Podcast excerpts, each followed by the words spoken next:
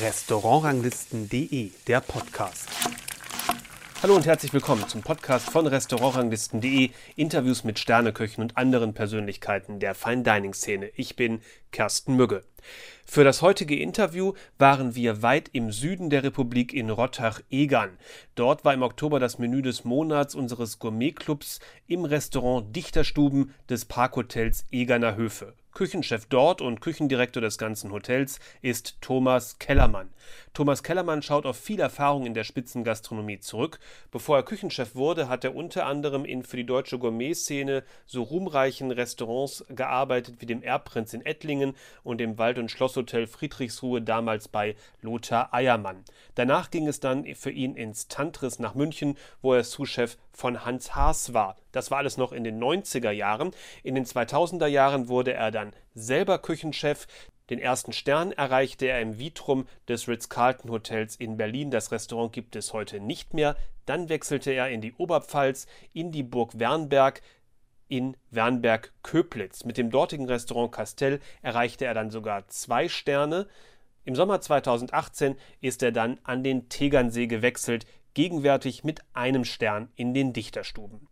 Darüber über eines seiner Signature Dishes, die Bouillabaisse und seinen Werdegang, spricht der Herausgeber von Restaurantlisten.de Hannes Buchner jetzt mit Thomas Kellermann. Sie sind nun etwas über ein Jahr neuer Küchendirektor im Hotel Egerner Höfe und verantwortlich für das Sternerestaurant Dichterstuben unter anderem. Vorher waren Sie zehn Jahre auf Burg Wernberg in der Oberpfalz. Wie war dieser Wechsel für Sie? Der Wechsel war für mich äh, ein Wechsel in die Heimat. Auch erstmal, weil ich gebürtiger Weilheimer bin und eben aus dem Oberland komme das für mich auch mitentscheidend war, dass meine Familie und ich wieder äh, Richtung Süden, Richtung Berge unseren Domizil aufschlagen können. Das nächste war natürlich das Haus als solches. Hat mich interessiert, das äh, weiterzuentwickeln. Ist ja mittlerweile eigentlich schon ein Traditionshaus, seit 27 Jahren auf dem Markt. Und da soll jetzt auch langsam einfach mal ein sanfter Generationswechsel vollzogen werden und das hat mich natürlich auch interessiert. Es besteht ja ein gewisser Unterschied zwischen dem etwas provinziellen äh, Burg Wernberg oder überhaupt dem Ort Wernberg und dem wesentlich touristischeren und mondäneren Tegernsee. Mussten Sie sich da persönlich umstellen? Aber Sie haben ja schon gesagt, es war ein Schritt in die Heimat. Ähm, aber ist, musste man an der Küche was umstellen? Haben Sie jetzt edlere Produkte im Programm? Müssen Sie anders präsentieren auf den Tellern? Die Gäste sind die viel anders? Also für Sie haben recht, äh, recht, dass es natürlich etwas mehr touristisch ist. Großer Unterschied ist, dass wir schon viele Gäste haben, die äh, länger bleiben.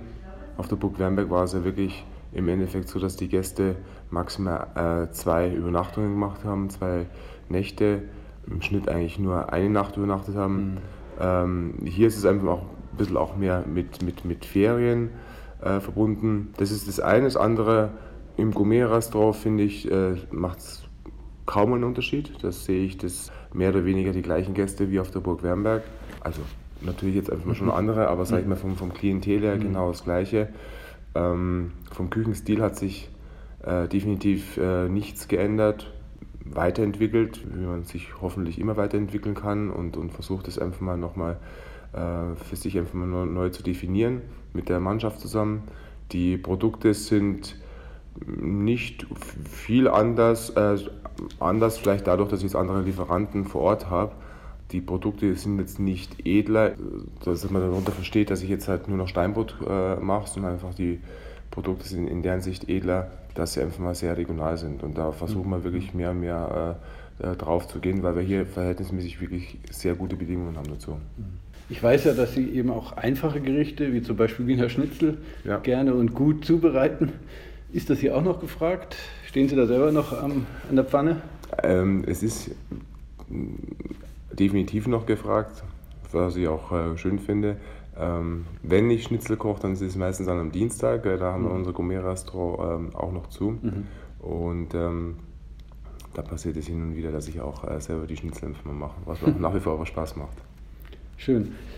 Wie sind Sie mit der Umstellung umgegangen, rein von der Vorgehensweise strategisch geplant? Also haben Sie sich hingesetzt, das mache ich so, so und so? Oder war das einfach intuitiv Ihre Berufserfahrung, dass Sie gesagt haben, ich kann das, ich habe das im Kreuz, jetzt hier ein neues Projekt zu machen, weil viel Zeit bleibt dann ja auch nicht bei so einem, auf dem hohen Niveau dann auch äh, hm. sich umzustellen oder was neu oder sich einzuarbeiten. Also es, gibt, es gab schon ein paar strategische Geschichten, die man vorweg äh, ganz klar abstecken muss, von der Küche her, welche Gerätschaften willst du haben, wie sieht es aus, Mitarbeiter, bleiben die Mitarbeiter, weil der Wechsel natürlich auch mit dem verbunden war, dass auch ein paar Mitarbeiter natürlich auch äh, entweder neu dazukommen oder dementsprechend auch abspringen, je nachdem. Service natürlich auch ganz, ganz wichtig. Also da gab es schon ein paar im Vorfeld ein paar Sachen, die musste man schon einfach mal äh, ähm, abstecken. Das ist das eine. Dann auch, wie machst du die Eröffnung? So ganz äh, mhm. muss man auch sagen, okay, jetzt ist der Kellermann da und da hier und, und, und äh, was machen wir alles? Ähm, aber letztendlich, also ist es dann schon so, dass es dann, da, ist der Tag X dann da, du fängst an und dann, ja, dann handelst du eh irgendwie ihn äh, aus, aus, aus, dem, aus dem Bauch heraus, mhm. weil es sind so viele Sachen, die du gar nicht einfach mal einplanen kannst. Ja, du, man man, man äh, arbeitet natürlich immer mit, mit äh, Soft Factors und das ist, fängt bei den Lebensmitteln an bis über äh, Mitarbeiter, die ähm, du musst auch mal Gefühl auch fürs Haus bekommen, das Haus ist ja hier auch ein bisschen von den Zimmern her auch ein bisschen größer. Es ist halt touristischer etwas, also du musst dich auch ein bisschen darauf einlassen. Ähm, und ähm, das war aber auch, ist aber auch spannend, ja, weil jetzt auch gerade noch, noch so gut einem Jahr ähm, habe jetzt mal so alle, alle Monate mal durch und äh, habe jetzt auch eine andere Einschätzung bestimmt wie, wie vorher. Ja, eine Frage, die Sie vielleicht schon oft gehört haben jetzt, äh, wie war der Verlust des zweiten Michelin-Sterns, den Sie ja nach dem Wechsel dann jetzt hier von Burg Werberg hatten? War das, waren Sie da enttäuscht oder überrascht oder? Die Frage habe ich gar nicht mehr so oft gehört. Nicht mehr so oft gehört? Nö, also eigentlich sind Sie eigentlich mit einer der wenigen, die mich, die mich das fragen. Entweder trauen Sie sich anderen nicht oder, aber ich glaube, das kann nicht mehr. Es ist so, dass, äh, dass man natürlich davon äh, ausgeht, dass man äh, weiterhin an den Erfolg oder an, an sowas anknüpfen möchte oder auch ähm, was anderes auch noch bewegen möchte. Das ist, äh, äh, oder das war mir einfach schon wichtig. Aber ähm, letztendlich sehe ich das auch ähm, mit einem gesunden sportlichen Ehrgeiz und mhm. äh, er ist enttäuscht und ärgert sich, aber es ist jetzt nicht so, wo ich sage, ähm, das hat mich jetzt dann einfach mal komplett mhm. rausgeworfen oder sowas. Also einfach mal, dann äh, geht man mit der Mannschaft wieder äh, ähm, an den Tisch und sagt einfach, okay, was, was brauchen wir noch, was, was meint ihr oder was können wir machen? Mhm. Und so eine Mannschaft muss sich auch teilweise auch erst, erst formen auch. Ja? Also von dem her mhm. haben wir das, glaube ich, sehr professionell äh, ähm, äh, uns mal angeschaut alles. Ich habe das ein bisschen reflektiert auch für mich selber. Wie neu war die Mannschaft äh, überhaupt? Also, ja, also man, bis auf meinen Zuschef muss man ganz ehrlich sagen, war es eigentlich komplett, komplett neu. okay. Ja, also Service wie Küche. Mhm. Das, ähm, ja, das macht natürlich was aus. Es macht was aus, aber nichtsdestotrotz hätte man es trotzdem einfach mal äh, erschaffen können. Aber mhm. wie gesagt, das ist jetzt eine Sache, die ähm, ist jetzt rum und äh, da geht es nach vorne und äh, wir greifen da weiterhin an. Sie machen auf mich, trotz des körperlichen anstrengenden Berufes, ja immer den Eindruck, als wenn Sie nach zwölf Stunden noch eine Runde joggen gehen. Ist das einfach gute Konstitution oder äh, eiserne Disziplin? Naja, eiserne Disziplin, also eine Disziplin muss schon irgendwie sein in vielen Sachen. Also mhm. ich glaube, jeder in unserem Beruf der da was erreichen möchte, in irgendeiner Art und Weise, der muss da schon auch ein bisschen äh, Disziplin an den Tag legen. Das ist definitiv so. Aber für mich ist neben der Disziplin einfach mal der Spaß an der, die mhm. Freude an der ganzen Sache einfach mal mm, da und ich sehe das, äh, ich sehe das, äh, ich versuche mich da jeden Tag aufs Neue, ja, nicht zu motivieren, aber halt einfach das, das, das Positive zu sehen und auch wenn es jetzt mal nicht klappt, oder wenn jetzt ein paar Sachen einfach mal nicht so funktionieren, ärgert mich natürlich. Aber letztendlich äh, musst du sagen, okay, jetzt halt schauen wir mal, dass wir diese kleinen Schritte nach vorne machen. Und äh, ähm, dann muss man auch mal, ab und zu muss man auch mal mit anderen, ja, auch mit meiner Frau oder so, auch mal drüber reden, sagen einfach, Mensch, äh, passt nicht so, ich habe was anderes vorgestellt. Dann sagt die auch, Mensch, das, guck, auf der Burg Wernberg hat es auch nicht nach, nach sechs Monaten geklappt. Äh, das sind Sachen einfach mal sowas, da muss man auch ein bisschen ähm, auch dann mal sehen, einfach, dass man schon was geschaffen hat und dass auch schon mal äh, Erfolg da ist für, für einen. Ja? Und das, äh, so sehe ich das auch. Aber ich bin jetzt mal, weil Sie sagen Joggen, also für mich ist schon wichtig, dass ich hier und da einfach mal einen, einen gewissen Sport ausüben kann. Hm. Das ist mir schon irgendwie, ähm, das brauche ich schon irgendwie. Welchen Sport machen Sie? Das ist, es ist wirklich das Laufen. Okay. Also das Laufen, also Skifahren natürlich jetzt einfach, ja. wenn es im Winter wird, aber im Endeffekt ist es Laufen übrig geblieben. Da ist es mit dem Skifahren hier natürlich auch besser als in der Oberpfalz. Definitiv. Ja, dann habe ich noch ein paar Fragen mal zu Ihrer Vergangenheit. Ähm, Sie waren ja in Ihrer Laufbahn noch in einigen sehr traditionellen und kulinarhistorisch interessanten Betrieben, wie mhm. zum Beispiel bei Lothar Eiermann mhm. im Wald- und Schlosshotel Friedrichsruhe mhm. oder im Erbprinz in mhm. Ettlingen. Das war damals ein absolutes Spitzenhaus. Mhm. Ähm, damals gab es ja auch noch nicht so viele mhm. äh, Sterne und so weiter. Wie war das so? Es war eine komplett andere Zeit, also muss man ganz klar sagen. Also eine ganz andere, also eine ganz andere Zeit vom, vom Kochen her, vom Aufwand her, von, äh, von der Strenge her. Also hm. gerade was jetzt zum Beispiel hm. Lothar Eilmann war sehr, sehr streng, also fast militärisch. Okay. Also ganz andere Seite. Für mich hat die neue Zeit äh, angefangen, wie ich mit Tantras angefangen habe. Das war für mich eine neue Zeitrechnung, muss man ganz ehrlich sagen. So Küchenstil, Küchenführung, das war damals, äh, glaube ich, äh, eine ganz äh, neue Geschichte von meinem mehr oder weniger, äh, was Hans Haas angefangen hat. Und, ähm, aber davor war es, aber ich bin äh, trotzdem sehr froh und auch ähm, dankbar, dass ich zum Beispiel im, im Erbrenz und auch bei Lothar Eiermann äh, arbeiten durfte, weil mich das auch äh, zu dem gemacht habe, was ich jetzt bin. Und das ist auch ganz gut so, weil ich diese, diese Klassik auch nach wie vor auch, hm. auch äh, schätze. Also das kann sich nicht vorstellen, was wir im Erbrenz einfach mal für, für Terrinen und für Phasen durchgestrichen haben, wie, wie lange einfach mal, wie lange du dafür brauchst, dass du so eine Terrine machst. Mhm. Das fand ich einfach mal ganz gut, dass man sowas einfach mal noch äh, gemacht hat. Ja. ja, das ist natürlich eben, sagen wir mal, der Grundvoraussetzung auch heutzutage immer noch, meine ich, für einen guten Koch, dass er eben natürlich diese Sachen, ja. diese traditionellen Sachen auch kann. Viele Köche sammeln ja Kochbücher alte Kochbücher mhm. ähm, und äh, holen sich auch da immer wieder mal Anregungen, soweit ich das jetzt äh, mitverfolge.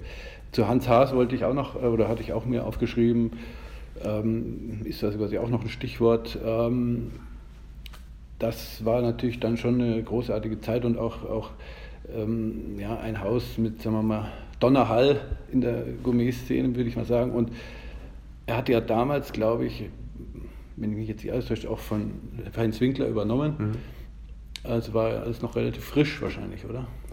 Ja, es war, also ich, wie ich zu ihm komm, gekommen bin, war gerade, glaube ich, mal zwei Jahre, mhm. äh, war der Wechsel gerade da und ähm, das war auch, ähm, also es war eine ganz äh, Wahnsinnszeit.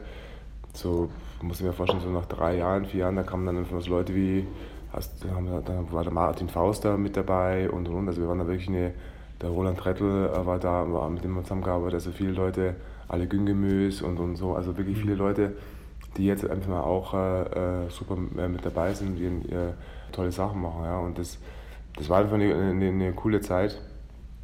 Der Küchenstil war damals enorm frisch und, und, und belebend, komplett, behaupte mal, komplett eigenständig und auch die, der, der Führungsstil einfach mal. Und in so einem großen Haus, man muss sich ja vorstellen, dass das äh, wirklich auch, äh, wenn du 100 Kuvert abends auf äh, dem Niveau schickst, das ist dann wirklich eine Maschine. Mhm. Also, und da lernst du aber wirklich, also wie gesagt, einfach mal dort auch da, äh, natürlich super dankbar, ähm, lernst du wirklich auch Menschen zu führen und, und, und, und, mit Leuten umzugehen und und und. Also das war schon, war schon so gut.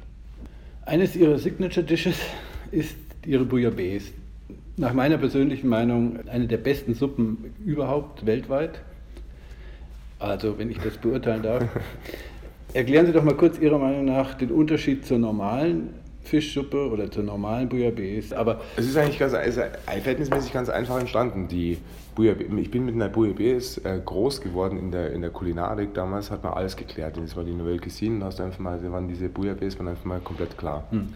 Äh, damit, weil es einfach mal feiner ausgeschaut. Dann hast du einfach mal vielleicht noch ein paar einzelne Fische dazu zugegeben und und und. Ich war irgendwann mal, äh, wir waren öfters mal ähm, äh, mit der Familie auch in äh, Südfrankreich, in Marseille und sowas. Und wenn du da einfach mal eine Bouillabaisse äh, bekommst oder schaust, was es da eigentlich wirklich, äh, es gibt, ist im Endeffekt wie eine Kartoffelsuppe bei uns, also sehr ein, ähm, ein ordinäres Bauerngericht im positiven Sinne. Und ähm, da habe ich mir mal gedacht, einfach mal, dann äh, lass doch diese Bouillabaisse mal nicht mehr klar, sondern einfach mal, mach mal, mach's mal anders und schau, dass du die ganze Kraft nicht äh, wirklich in die Suppe reintust und nicht einfach noch im Endeffekt Fische nicht äh, mit dazu gibst, sondern einfach, dass diese Suppe so ist, einfach mal schon die, die Power hat. Mhm. Und so ist dieses Gericht äh, im Endeffekt äh, äh, entstanden. Ja.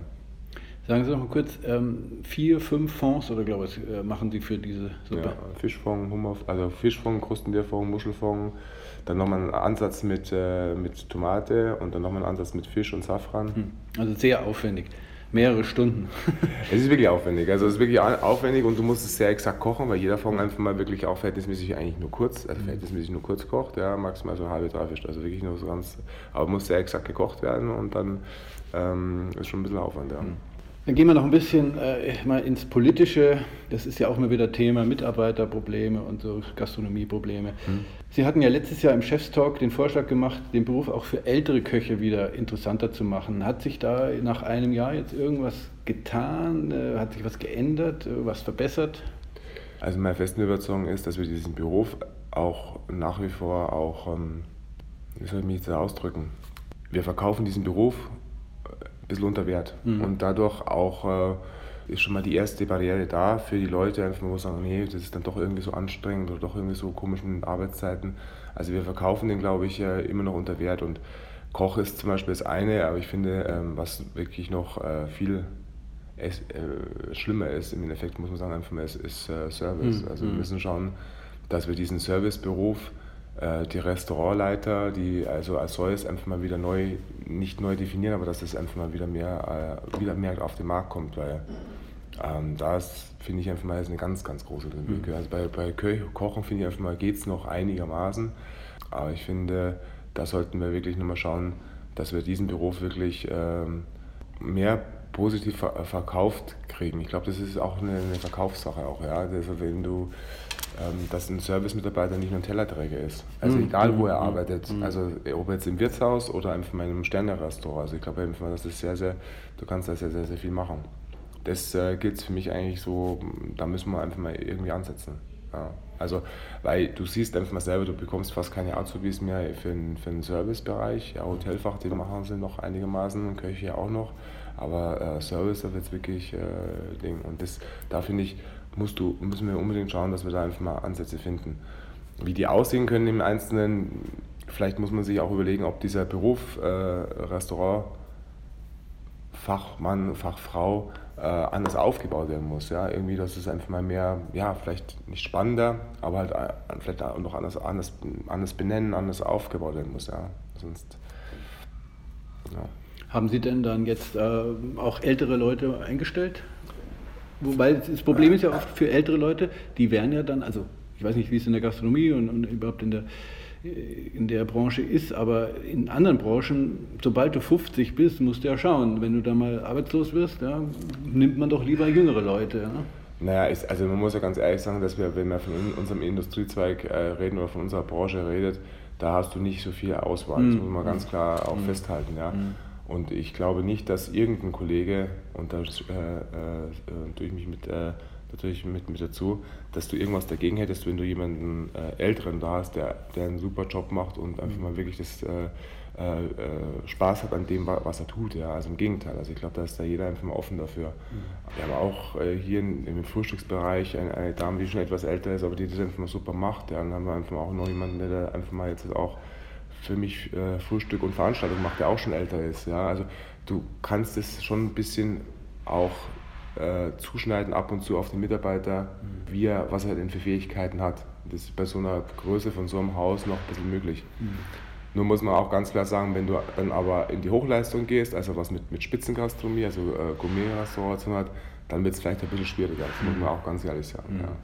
Ja. Ja, der, der, die Arbeitszeiten und der Stress dann gerade zu den Spitzenzeiten, wenn der Pass äh, rausgehen muss oder die Teller rausgehen müssen am Pass, dann ja, bist du halt vielleicht auch mit 60 nicht mehr so leistungsfähig. Genau. Sie haben ja vielleicht auch äh, die jüngst angestoßene Initiative von den schönen Restaurateur gehört, gelesen äh, die sich unter anderem über schlechte und billige Lebensmittel äh, ja, anprangern. Mhm. Als Sternekoch können Sie das sicher unterstützen und befürworten, aber was würden Sie jetzt äh, dem Hobbykoch, der Hausfrau, dem Hausmann äh, denn empfehlen, was er tun kann?